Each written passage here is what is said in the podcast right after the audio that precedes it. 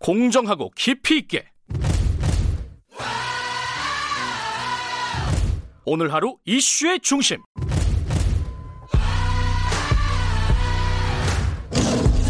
김경래의 최강 시사.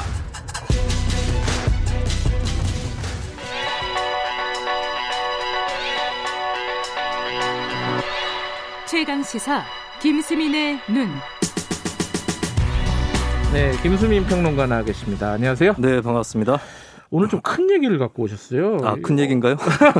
이거 네. 이 시간이 가능할지 한번 믿어보겠습니다. 자, 예. 무슨 얘기죠? 이제 코로나 때문에 사회적 위기인데 정치권에서도 위기가 많이 보이- 보이는 것 같아요. 코로나라든지 이런 것들이 쉽게 정쟁화되는 모습, 수혜도 마찬가지였고요. 네. 이각 정당 내부에 다들 위기가 있는 것 같아서 오늘 좀 진단을 해보겠습니다. 뭐 어디부터 얘기할까요? 그러면은 어... 통합당부터 통합당부터? 시작을 할까요? 예, 지금 지, 지지율이 올랐다가 잠깐 주춤하는 분위기. 이 광복절 집회 때문이 아니냐. 네. 앞서도 또 얘기 많이 했었는데. 예. 제가 지난 주말에 바둑 대회하고 네. 챔피언스 리그를 좀 봤거든요. 축구요? 네. 예. 좀 보다가 생각이 난 건데 바둑, 정, 바둑 좋아하세요? 제가 바둑 잘은 못 두는데 오. 예, 그냥 혼자서 오, 예, 하고 있습니다. 그렇군요.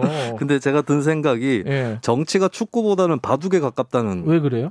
이게 축구는 한 골 먹으면 두 골 넣는다. 뭐 이런 신조로 또 전략을 음. 짜기도 하잖아요. 네네. 근데 바둑 같은 경우는 중간에 악수를 한번 두면 그 다음부터 계속 음. 뒤틀리는 그런 아. 현상이 일어나는데 통합당 같은 경우는 광복절 집회 대응을 잘못했다라고 볼 수가 있겠죠. 음흠. 사실 가장 통합당 입장에서도 좋은 방안은 방역에 해가 되니까 집회에 당원이 참석하면 징계하겠다. 음. 이 정도 수준의 카드는 내놨어야 되지 않을까. 음. 그러다 보니까 이제 거기서 그 수를 못 두다 보니까 나중에 정광훈 목사 측에 대해서 비판을 하고 선을 긋더라도 면피처럼 보이게 되는 거죠. 꼬였다 첫, 첫 수가. 네.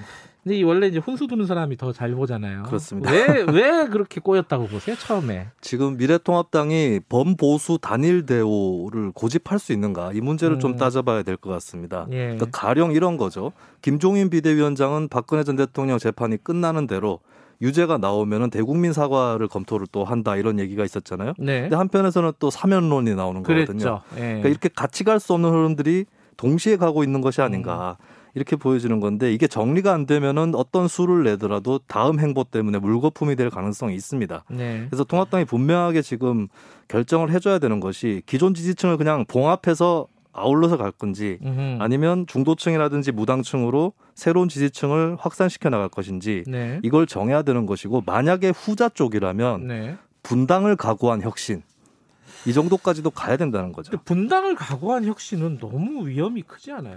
근데 오히려 지금이 적기일 수가 있는 게 총선이 끝난 지 음. 얼마 되지 않았고 네. 대선까지는 시간이 꽤 남아 있는 상황이거든요. 음흠. 그리고 한국의 정치사를 돌아보면 항상 집 나간 사람이 고생을 합니다.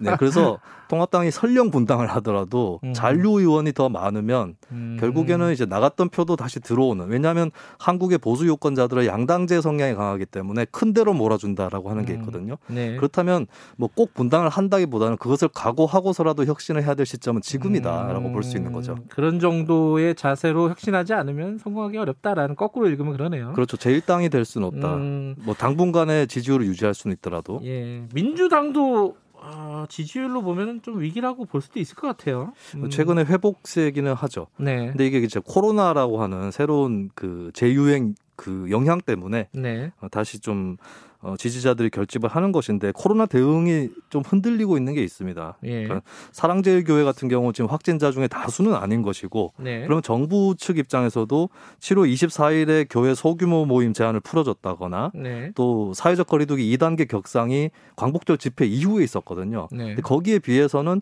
좀 사랑제일교회에 대한 질타가 강하지 않은가. 그러니까 정부 음. 스스로에 대한 책임을 돌아보는 것에 비해서 음흠. 이런 태도들이 좀 누적이 되다 보니까 얼마 전에 이코노미스트 영국 외신에서도 음. 한국 집권 세력이 남은 잘 비판하는데 자신이 비, 비판 받는 것은 잘 못 참는다. 음. 뭐 이런 지적도 나왔습니다. 이것은 이제 야당이 이렇다 할 위협이 안 되는 상황에서도 여당 스스로가 스스로에게 위협이 될 수 있는 그런 잠재적인 음. 위협이죠.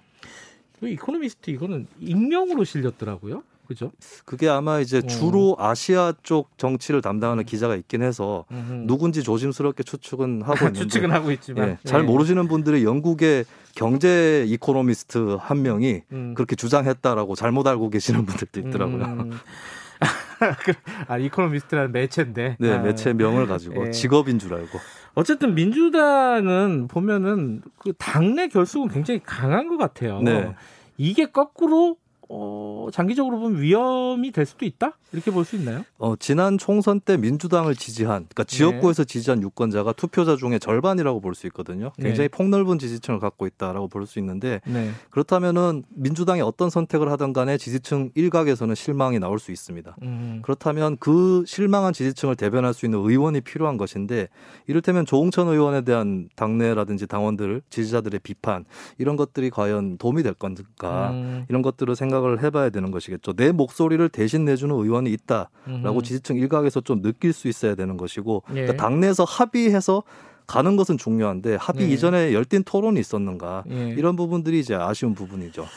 그러니까 미래통합당은 강력한 분당을 각오한 혁신, 어, 민주당은 조금 당내 민주주의라든가 이 다양한 여론을 흡수할 수 있는 어떤 태도 이런 것들이 중요하다는 네. 말씀인데. 근데 다른 정당은 어떻습니까? 정의당이라든가 다른 정당? 이쯤에서 군소 정당이 좀 치고 나갈 수 있는 타이밍인데 네. 그렇게 안 되고 있는 것도 현실이에요. 그러니까 축구 선수 또 얘기를 하면은 메시하고 호날두 비교를 할때 네. 메시는 어, 알 몰라서 못 막고 예. 그리고 호날두는 알고도 못 막는다 이런 얘기가 있거든요. 어차피 못 막는다. 메시는 워낙 현란하고 호날두는 피지컬이 좋으니까. 예. 정의당 같은 경우는 어, 알면서 못하고 예. 국민의당은 몰라서 못한다.